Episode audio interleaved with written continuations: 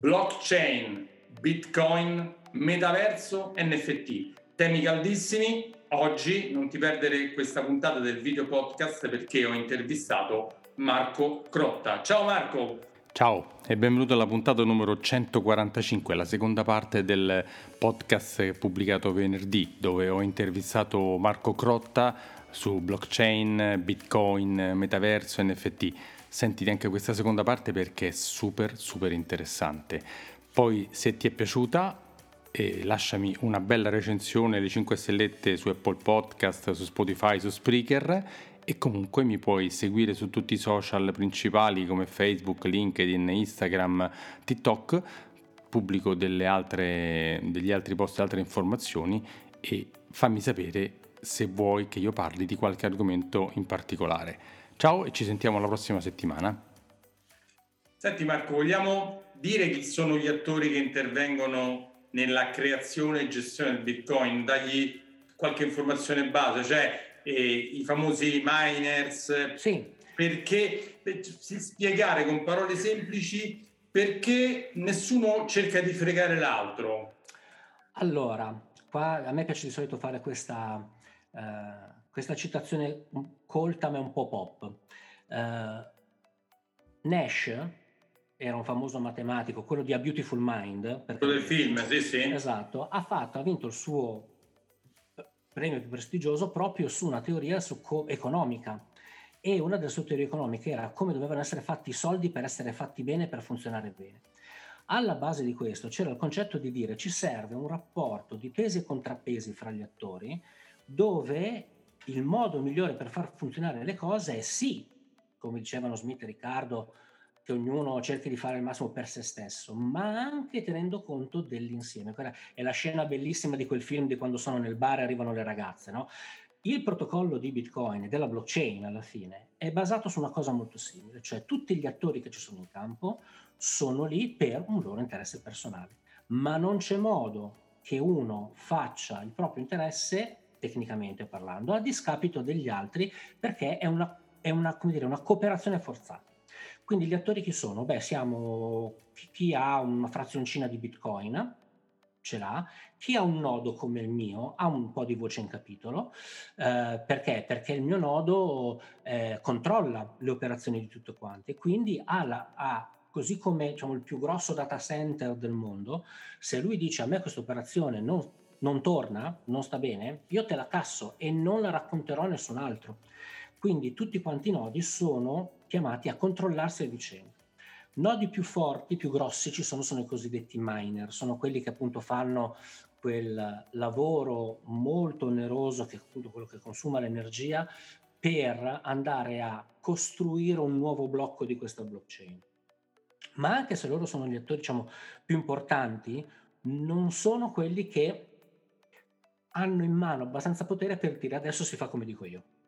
Eh, ci sono stati diversi casi nella storia in cui questi attori, come dire, hanno dovuto fare quello che faceva, quello che ha scelto di fare l'intera comunità. Quindi abbiamo gli utenti, cioè facciamo i possessori, i piccoli utenti, i grandi utenti che sono i miner, ci sono addirittura chi produce l'hardware specializzato per queste cose che ha comunque è un attore molto importante di questo settore perché fa degli avanzamenti tecnologici di anno in anno enormi.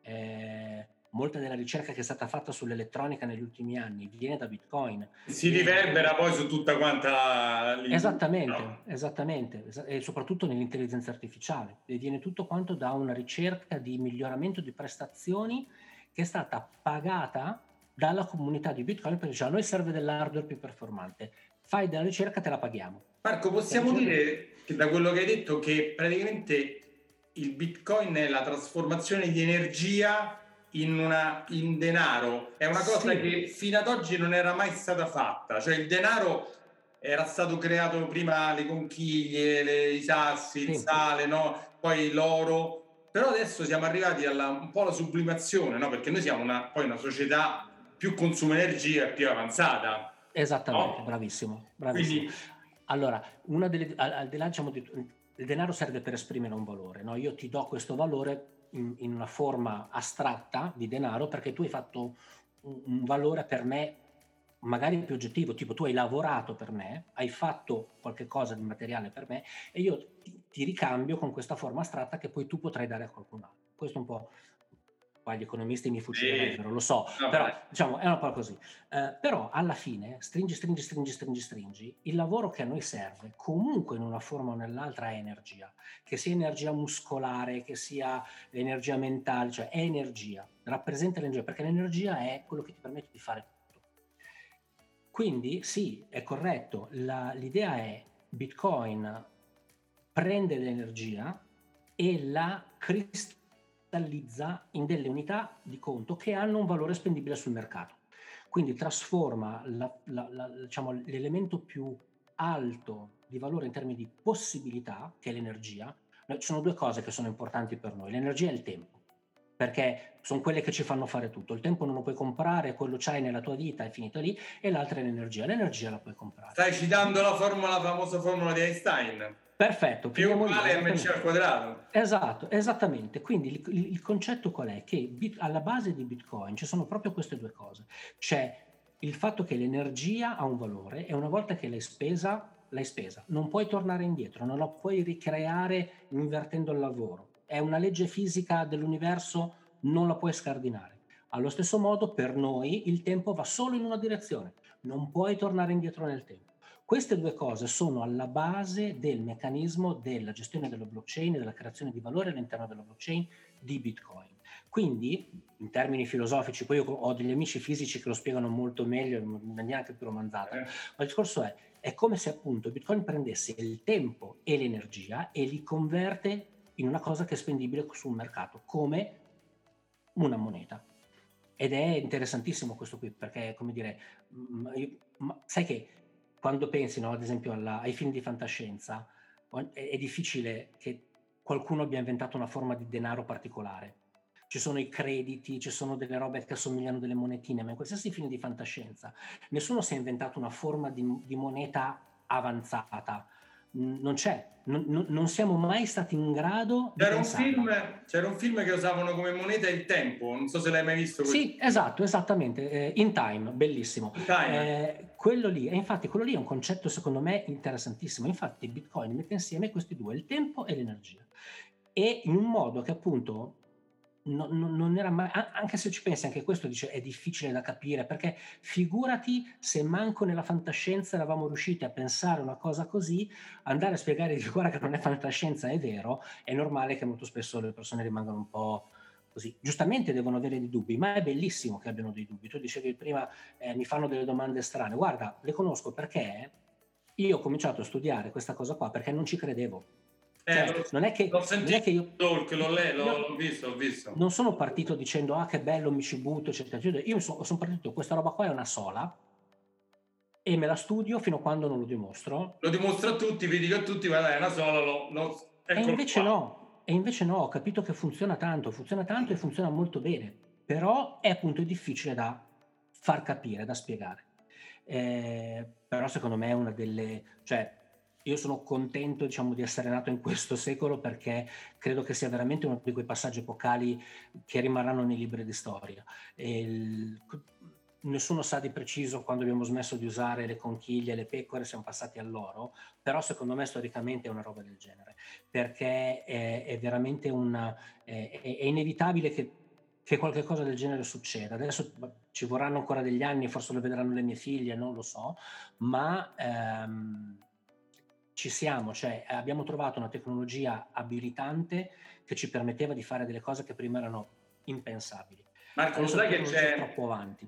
C'è chi dice no, che nel futuro diranno che c'è stato il momento della scoperta del fuoco importantissimo e il momento della scoperta del Bitcoin e quindi diranno oh, sì.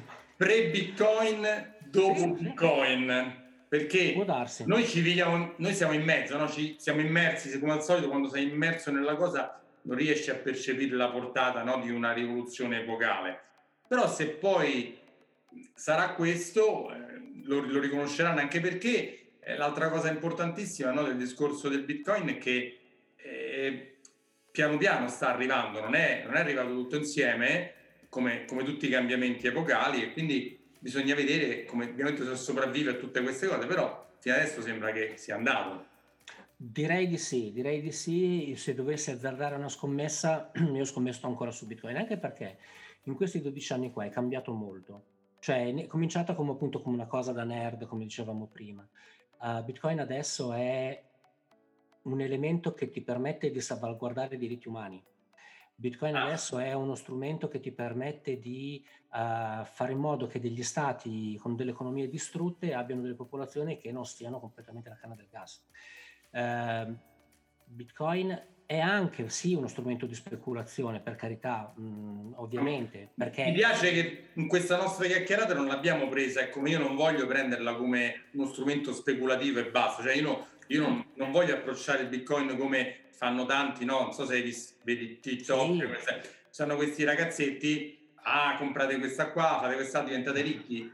Non è questo assolutamente lo spirito, no. proprio non è questo eh, assolutamente no, è, Bitcoin è anche molto filosofico, c'è una parte sì. molto filosofica del Bitcoin che bisogna sì. studiarselo un po' per arrivare a capire che non è solo di oggi me lo compro a 30.000 perché dico domani sarà a 60.000, sì, può darsi che ci arrivi, ma non è quello il motivo per cui si afferma, no? Esattamente, no, ma anche perché poi il discorso è, noi ogni tanto facciamo cioè, questa battuta da nerd nel nostro giro, dice sì, vabbè, ma uno che fa così poi alla fine cosa l'ha fatto a fare? Per essere ricco in fiat, per essere ricco in, in, moneta fiat, che te ne fai di essere ricco in moneta fiat? Perché quando sei in, in questo settore, cioè capisci proprio che dici, ci, ci sono soldi e soldi. Ci sono soldi tipo appunto il dollaro, dove il 20% dei dollari che esistono sono stati stampati negli ultimi due anni, quindi quale sarà il sottostante di sta roba qua che in due anni ha le più un 20%, e ci sono altri che sono invece più, come dire, hanno dei fondamentali diversi diversi in tutti i sensi, diversi nel senso che sono molto lontani da quelli a cui siamo abituati e questo ci spaventa un po', ci, ci frena per certi aspetti, ma è una sfida da accogliere del tipo, io la vedo molto come del tipo, sei in grado di riuscire a pensare alla, tua realtà in una maniera diversa, sei in grado di fare la distinzione fra quello a cui sei abituato, quello che funziona e quello che è giusto, perché noi molto spesso siamo solo abituati alle cose, no? E da lì allora è così. No, attenzione. Ecco, ma lo sai che una, una delle forze di resist- cose più, da, più difficili da combattere è la resistenza al cambiamento, eh? Ce l'abbiamo tutte, tutti, da, Assolutamente. Anche, tutti quanti noi che diciamo vogliamo, eh, però tutti ce l'abbiamo, anche nelle piccole cose, no? guardare la televisione da quel punto del divano oppure eh, prendere quel gelato che ci piace, cioè cambiare un altro che se poi dopo non mi piace... Eh, lo so, lo so, ma infatti io, io ho molta fiducia nelle generazioni a venire, perché loro probabilmente già sono dei nativi digitali. Uh, un, io ho dei cognati molto giovani, uh, andare a raccontargli che non puoi andare in banca il sabato, ti guardano come per dire ma do, dove siete? Cioè, perché? Eh, andargli a, a, spiegare che devi fare certe trafile burocratiche ancora con la carta, per loro è plestocene. Quindi loro abbracciano molto più velocemente delle realtà che sono veloci, che sono smart, che, sono, che poi sono anche sicure alla fine, perché qua non bisogna appunto non tutto quello che è veloce, tutto quello che è digitale, non è tutto oro quello che è lucida, assolutamente. Eh, però per loro sarà molto più facile, sarà molto più consueto. Quindi diciamo che su quel punto di vista io ci do tempo una generazione. E, e, e poi ovviamente così come diciamo le, i nostri figli sono nati con internet e per loro è impensabile un pre-internet o un pre-smartphone perché... Sì, quando io glielo dico mi guardano come di ma che sei, papà, ma come facevi a vivere? Mi dicono. No, esatto, il, andare in macchina con il tutto città al posto del navigatore. Sì, sì, gliel'ho raccontato, ma hanno guardato. In che senso mi hanno detto? Come? non, non, c'è, non c'è. Io guarda, eh, ti racconto questo: sono andato con il museo mie, con, le, con, le, mie figlie, due anni e quattro anni, sono, andavano davanti alla, alle leggende, diciamo, della, dei diorami che c'erano, eh, e loro automaticamente facevano così. Per, e, e ce l'hanno visto fare, quindi per loro è normale. Quindi sarà normale anche tutto questo, cioè per loro non sarà normale andare in banca, perché non c'è ragione perché una banca abbia una sede fisica per loro, per cui tu ci devi andare. È una sola, è una rottura di scatole inaudita una cosa del genere. Ah, ma mio padre è ancora invece della generazione, eh, ma io conosco il direttore. Sì, ho capito. E poi cos- cosa ti cambia? Guarda, io, io, no. sono, io, sono, a metà da una e dall'altra, no? Io devo rapportarmi con le persone di una certa età che hanno questo ragionamento, ma anche rapportarmi con i ragazzi di 20, 25, 30 anni che hanno quest'altro ragionamento. Quindi io cerco di essere informato in tutti e due i sensi, ecco perché mi piace molto approfondire con quelli come te questi argomenti, perché voglio essere pronto a, a, questa, a, questa, nuova cosa che siccome non ho 80 anni e ancora devo lavorare altri 20-25 anni, eh, voglio, voglio, capire dove andiamo, capito? Perché assolutamente sì. Assolutamente non mi voglio sì. far travolgere dagli eventi, voglio esserne ma, parte. Ma infatti io quando ho cominciato a fare i video era proprio per questo, cioè dopo che ho avuto, sai, quel momento tipo Frankenstein Junior si può fare, no? Quando c'è... Eh, eh, lì ho capito, ok, questa roba funziona, e ho detto no aspetta questa roba qua non è che solo funziona questa roba qua cambierà il mondo. E, e ho, ho, detto qua è, è, il caso che la capiamo in più persone possibili perché ci, ci, ci vedo una direzione in cui stiamo andando in cui questa cosa qua arriva per forza. E quindi la differenza con la competenza su queste cose qua sarà, sarà, estremamente importante. Più importante forse di quando è arrivato il computer. Abbiamo cominciato ad avere i primi esperti di informatica che erano visti come delle ne facevo parte, persone strane, no? appunto i nerd, quelli un po' così, non so cosa fanno. Questa, questa è di più, perché mentre con l'informatica toccavamo alcuni aspetti che poi alla fine piano piano si sono sparse a macchia d'olio, ma mm, qua stiamo toccando i soldi e tocchi tutto, in, un, in, una botta sola tocchi tutto. Quindi è, è sicuramente una tecnologia, è un mondo che va capito perché oramai è l'elefante nella stanza, cioè è impensabile che non se ne parli più, che scompaia. Non succede, non succede. Perché ne parlano Davos, perché ne parlano la BCE, perché ne parlano la Banca Centrale Cinese, perché devono fare i conti, devono capire come reagiamo a questa realtà, quindi che rimanga è sicuro è sicuro. Quindi conoscerla e, come dire, anche se magari uno, eh, ripeto, anche se uno dice sono contrario, non mi va bene. Ok, perché? Fa niente. Perché? Dimmi perché. Dimmi perché mm. spiegami pure. Per l'abitudine, no? Per, eh perché no. la gente è contraria? Allora, per, primo, chi fa più grossi danni in questo settore alle persone sono i giornali. Perché io dico sempre, se prendete un, un articolo sul giornale che parla di... Eh, voi ribaltatelo completamente e siete molto più vicini alla realtà. Io sono tre anni che sto supplicando l'ordine dei, dei, giornalisti di Milano o di Roma per farmi fare dei corsi gratis per spiegargli le cose così non scrivono più, come dire, cose che non stanno più in giornalità, ma non sono ancora riusciti. E il problema è che se tu racconti delle robe sbagliate e la gente ti chiede, anche se il tuo, che il tuo giornale sia bianco, azzurro o rosa, il problema è che stai tagliando le gambe a una serie di... È, è vero che qualcuno lo difendi anche, perché quello che si butterebbe di testa e si fa male gli hai evitato. Però, però, sai, a livello azienda, a livello paese, eh, essere frenati, prevenuti più che altro e dire, ah, come dire, do più credito al gossip che si sta creando intorno e chi l'ha creato, perché com- qual era l'obiettivo, dove mi porta, cosa mi perdo. Ecco, quella lì è una cosa che ci fa molto male. Molto meglio dici io sono contrario, ma me lo studio, va bene, studiatelo così avrai al- ulteriori elementi per dire che sei contrario, però quelli saranno veri. Poi magari capita che cambi idea, eh, perché ti accorgi che le tue motive, però studialo, perché sono contrario, perché non mi piace, va bene, ok. Finché siamo al mercato al bar te lo puoi permettere, ma se parliamo di paesi, aziende... Devi, devi sapere quello che dice e perché lo dice. Esattamente. Banche, assicurazioni. Senti Marco, abbiamo chiarito un po' cos'è blockchain e bitcoin che sono strettamente mm-hmm. corre- correlati e perché farlo. Eh. Andiamo a due temi proprio attualissimi. Metaverso. Allora, mm. sto metaverso dacci un'idea semplice di capire cos'è il metaverso e poi mi sembra di capire, se, di aver capito sentendo i tuoi speech cos'è, che non è proprio che se lo sono inventati oggi, è una cosa un po' più mm. antica? No, allora il metaverso, tra l'altro, ha, è un po' un cugino di Bitcoin, nel senso che Bitcoin, come dire, ha, un, ha una, una radice nel movimento letterario del cyberpunk, eh, anche qui faccio un'altra citazione cinematografica, Johnny Mnemonic o il periodo in cui c'erano quei film tipo il tagliaerbe e via dicendo. Sì, sì, ho visto, ero giovane. 90. Eh, sì. E, diciamo che lì di fianco c'era tutto un altro invece movimento che appunto pensava proprio a cosa poteva essere l'esplosione della realtà virtuale ed erano appunto gli anni 90 quando cominciava a esserci internet no? e in quel filone lì ad esempio c'è un libro di Stephen Levy che è Snow Crash che già racconta tutto quello che c'era da raccontare tutto quello che ci siamo detti negli ultimi sei mesi a proposito del metaverso c'è in Era italiano? c'è in italiano? Eh, eh, allora, io ce l'ho, ma è un'edizione vecchissima degli anni 90. Eh, Per ho visto che su uno se lo vuole Amazon andare ad- a comprare, dico, lo trovano?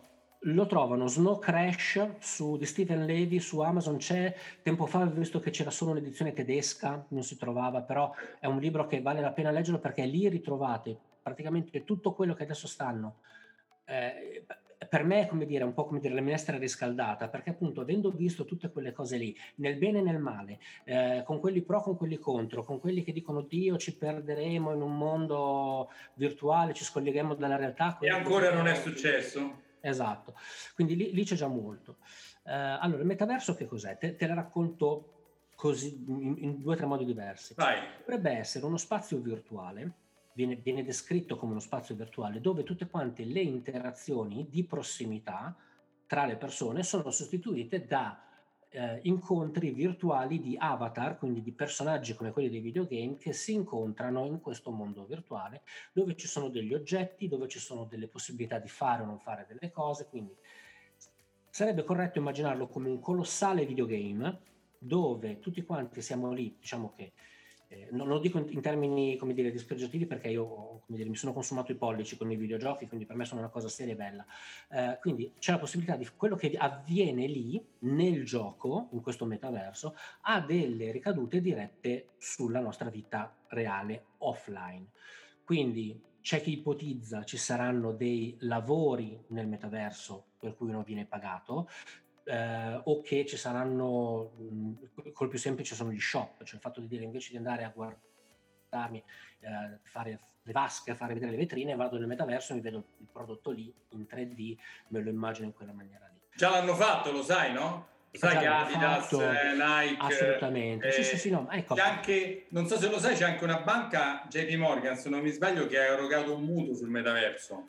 Esatto, ci sono un sacco, diciamo che questi sono molto esperimenti che vengono fatti perché qua, qua invece te la racconto brutta, secondo me è andata così, secondo me Zuckerberg aveva un sacco di problemi, ha un sacco di problemi con Facebook, Sono d'accordo con eh, te. È vero. perché insomma Facebook arrivato- adesso lo usa, È arrivato.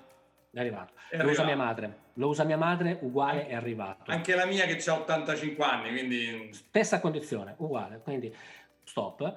Si è provato a prendersi eh, WhatsApp, a prendersi Instagram, eccetera, eccetera, però gli serve qualche cos'altro per provare a fare un lancio, per distrarre dai suoi problemi, e quindi si è inventato questa cosa del metaverso che appunto non è assolutamente nuova.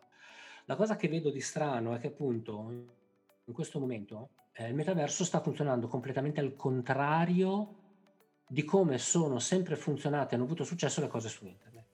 Cioè, tutte le cose su internet hanno cominciato a, a esistere perché gli utenti fanno delle cose, altri utenti ne riconoscono un valore, creano delle comunità, queste comunità si allargano e poi arrivano gli istituzionali, le aziende e via dicendo. Qua è successo esattamente il contrario. Una grossa azienda spara un'idea, fa una proposta, arrivano una marea di altre aziende, cominciano a caricarci sopra una quantità di soldi incredibili. In tutto questo mancano, secondo me, le cose fondamentali. Mancano gli utenti. Eh, qua non so, magari oh, sono vecchio io, eh, lo permetto, però se me dici stasera andiamo nel metaverso a fa che? Cioè, mh, cosa devo andare a fare? Perché, attenzione, tutto quello che il metaverso si propone di fare adesso esiste già ed è già fatto meglio in altri modi. Cioè, i concerti nel metaverso c'erano già quattro anni fa su Fortnite, potevi Sì. fare nel, nel videogame c'erano i concerti e andavano alla grande ed erano favolosi. Se confrontiamo l'esperienza utente di un concerto su Fortnite e un concerto nel metaverso, non c'è paragone. Cioè quello su Fortnite è molto più interattivo, molto più bello, molto più Marco, coinvolgente. Diciamo cos'è Fortnite, è un gioco, Fortnite è un videogame. figli e io so Esattamente. che giocano. eh, esatto, è un, è un, videogame, è un, un videogame, videogame dove gli utenti si incontrano in questi, in questi, che sono spazi virtuali dove gli utenti interagiscono. È un metaverso. È un, metaverso. È, un, è un metaverso piccolo, destinato diciamo, a una sua nicchia, a un suo caso d'uso che è quello del gioco, e dove ho detto, sai cosa c'è? Invece di farci il gioco, oggi ci facciamo un concerto. Grandi DJ, grandi... Quanti, vuoi dare un numero? Quante persone hanno assistito a questo concerto?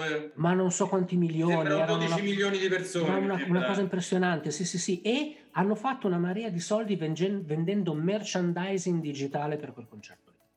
Vai a guardare il concerto digitale su Meta, su, su, su Metaverso, eh?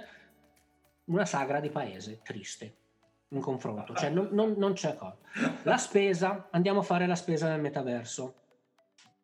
La uh, ipotesi che hanno fatto vedere adesso di uh, spesa nel metaverso è tristissima, perché hanno fatto il videogame della, della casalinga, cioè tu vai a spingere il carrello, devi andare nelle corsie del supermercato, trovare il latte scremato dove l'hanno messo, mettertelo nel carrello, no? e quindi, come dire, che ci vado a fare se con la spesa online lo faccio prima?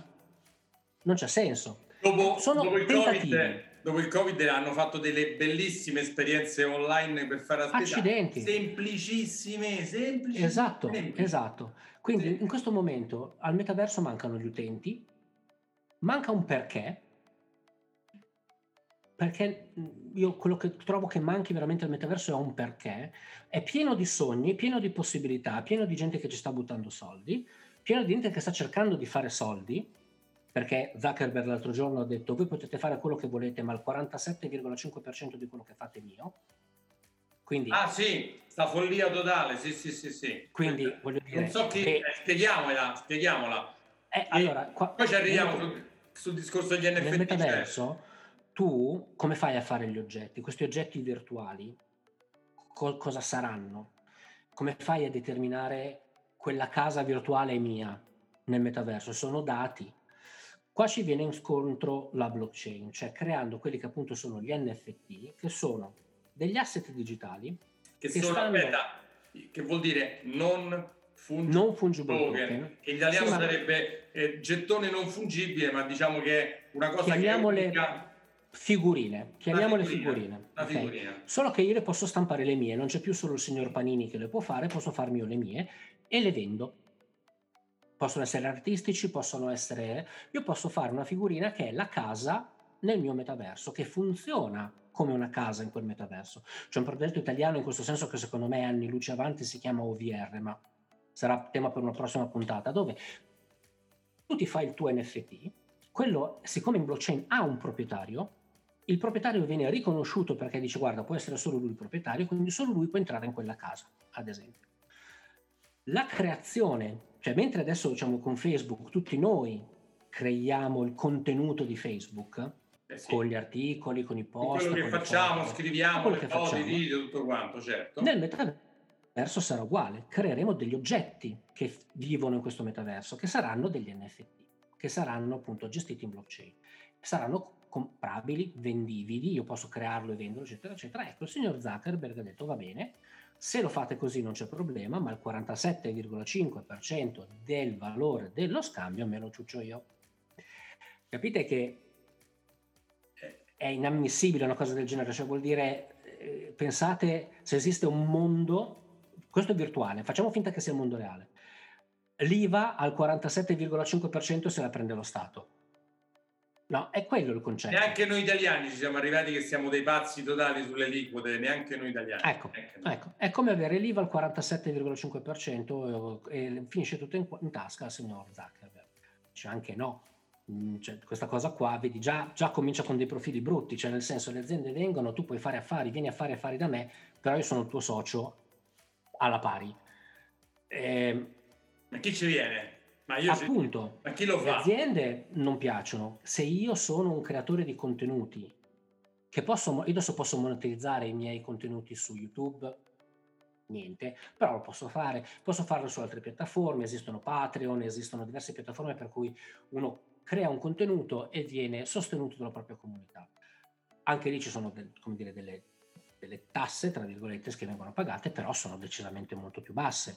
Quindi, Marco, lo sai no, che c'è stata tutta una causa in corso di Epic Games contro, contro sì. Apple e, e, e, Google, che Apple eh. chiede il 30% delle spese che fanno attraverso l'app su, e già il 30% hanno fatto un casino per ma il 47,5 è proprio una, una follia totale. No, Neanche Apple ci è arrivata a chiedere queste cifre. Io, io mi sarei vergognato a dirlo. Non, cioè, non, capisco come sia sostenibile neanche il momento in cui vai lì a dire no, cioè, e, e, questo dopo averci fatto tutta quanta la testa con la libertà, la, la, la, la diffusione della cosa. Quindi io sono molto scettico rispetto al metaverso in questo momento Uh, credo che sicuramente avverrà qualcosa, ma non come viene raccontato adesso, perché ad esempio eh, non ha senso appunto fare la spesa sul metaverso, non abbiamo ancora immaginato il modo ideale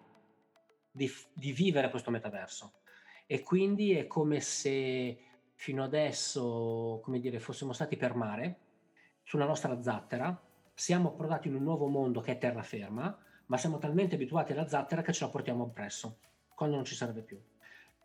Non ci rendiamo neanche conto, proprio come dicevi tu prima, il discorso del cambiare mentalità, resistere al cambiamento, non ci rendiamo neanche conto di quante zattere abbiamo addosso e quando andiamo in un uh, metaverso ci portiamo addosso quelle zavorre lì. Al punto che, appunto, dicevano, eh, sì, ma aprirà l'ufficio postale sul, sul metaverso, è che vado a fare la coda virtuale perché alla fine poi alla fine siccome le pratiche verranno gestite da altre persone dall'altra parte, non è che la coda non c'è, no? Perché sono tutte situazioni paradossali che vengono fuori da questo slancio di entusiasmo eccessivo, da enormi aspettative, che secondo me prima o poi si riveleranno un po' una, una doccia fredda. Però diciamo sicuramente è un settore dove vale la pena guardare perché soprattutto con il Covid le nostre vite sono diventate molto più online ma perché ci, perché ci ha fatto sopravvivere e perché ci ha semplificato la vita. Quindi io adesso piuttosto che fare un'ora, un'ora e mezza per andare a fare la spesa tra che esco, vado, poso la coda alla cassa, tornare a portare sulle boh, la faccio in mezz'ora sul, sul tablet e mi arriva quando voglio. Mi semplifica la vita, migliora la mia qualità della vita.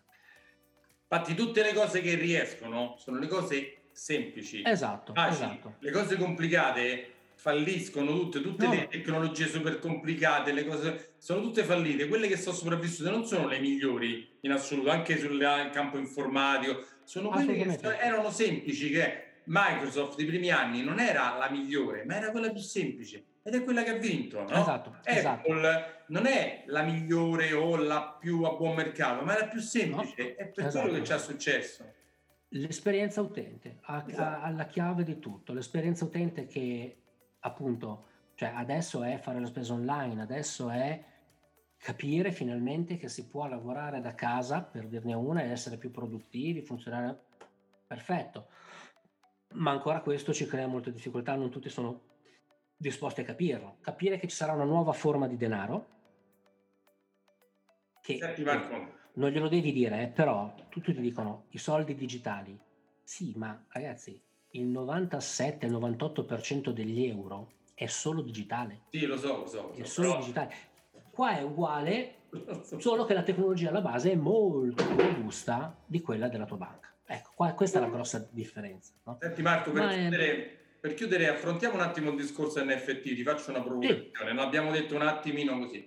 Però gli NFT, anche questo è un tema che negli ultimi 6-8 mesi è scoppiato da morire ed è nato tutto sul discorso dei soldi perché sì. hanno cominciato il famoso Beeple che ti ha fatto anche a te un NFT ho visto il, il film. No era finto. Que- quello era un NFT finto che mi sono fatto da solo per, di- per, dire state attenti perché ci sono delle sole. Quindi mi sono autotruffato per, per dimostrare, dimostrare come poteva. okay. esattamente. Però siccome tanta gente è arrivata al discorso degli NFT qualcuno l'ha creati ci hanno fatto tanti soldi, ci sono buttati lo stesso tipo metaverso t- tantissime persone. Io la mia opinione è che il 99,9% sono sola, nel senso oggi sono pompati da morire, ci sarà qualcuno che spende milioni di euro e si ritroverà in mano quasi niente, perché c'è un tuo collega a Medrano, c'è un tuo collega a Medrano che conosci benissimo, sì. dice che l'NFT è semplicemente una spilletta che punta a Milano, ma tu non ti compri Milano, ti compri la spilletta che punta a Milano. Dice, ma ecco. che ce allora, faccio io?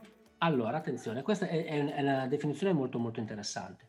Um, diciamo che per tutte quelle cose che se non ci metti la spilletta svolazzano e non si sa dove stanno, l'NFT è la morte sua. Cioè, ci sono tutta una serie di asset, informazioni, elementi che sono effimeri. Ovvio che, come dire, ad esempio, non ha, se- ha senso fare l'NFT di un capo d'abbigliamento? Mm, diciamo forse no, ma adesso ci arrivo e ti faccio vedere la cosa da un altro punto di vista. Perché? Perché l'NFT appunto è questa spilletta che la metti lì, no? E poi eh, scusami se ti interrompo, ma mm-hmm. gli NFT esistevano già negli anni passati che non sono altro che le skin, per esempio, che i miei figli si comprano sui, sui videogame. Quello è l'uso, attenzione, quello è eh, l'uso. Quello è l'uso. L'NFT può rappresentare la skin. Il bello è che i tuoi figli se la possono comprare e poi volendo se la possono vendere. Esatto. Que- quello è l'elemento, cioè come faccio io, come avrei fatto io prima a comprarmi il vestitino del mio giocatore di Fortnite o del mio videogioco e poi rivenderlo. Non potevo, non era fattibile. O era fattibile solo, diciamo, se me lo permetteva la casa produttrice, se non si prendeva anche lei delle tasse pazzesche su questi scambi e via dicendo. Gli NFT hanno creato un mercato di asset digitali che possono essere il quadro di Beeple, il vestitino del... o altre cose.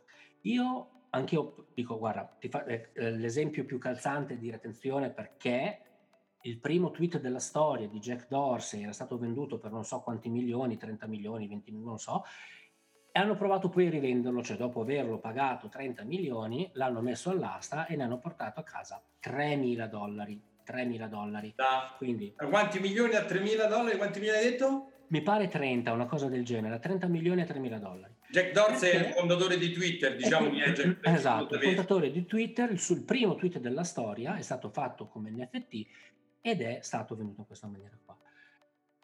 Questo perché, attenzione, è un problema dell'NFT? No, è un problema del mercato, cioè nel senso l'NFT è lo strumento.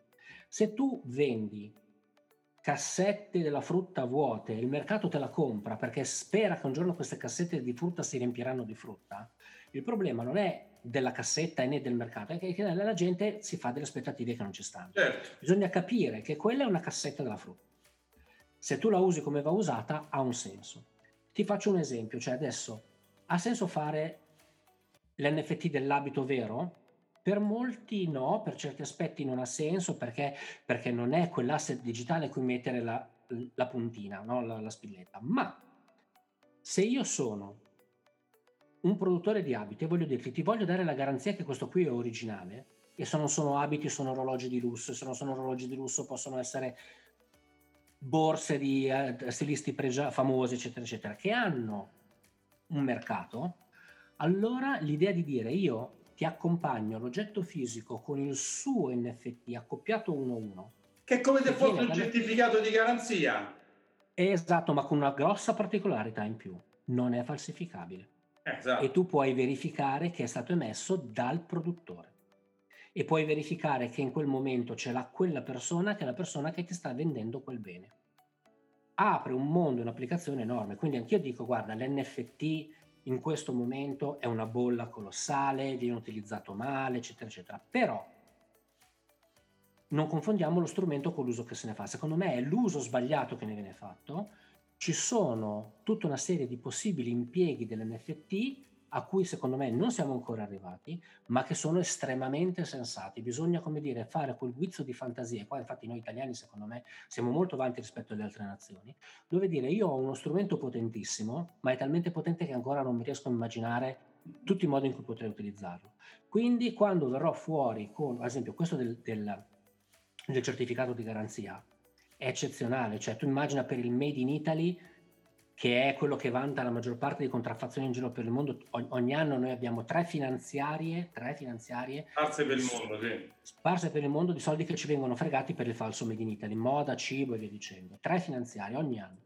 Tu pensa a zerare quel mercato lì e portarne una grossa fetta in casa dicendo questo qui è garantito in una maniera assolutamente non, eh, non falsificabile, non, cioè lo vedi o è così o, o, non è, o non è made in Italy, tu pensa che cosa vorrebbe dire. E secondo me per quello che dico, io appunto mi occupo di blockchain, di NFT, ma proprio con quest'ottica, con l'ottica di dire quali sono le applicazioni industriali e le applicazioni pratiche che ci faranno fare un salto avanti. Eh, adesso ci sto mettendo i cani, per esempio. Chi? In blockchain. I cani.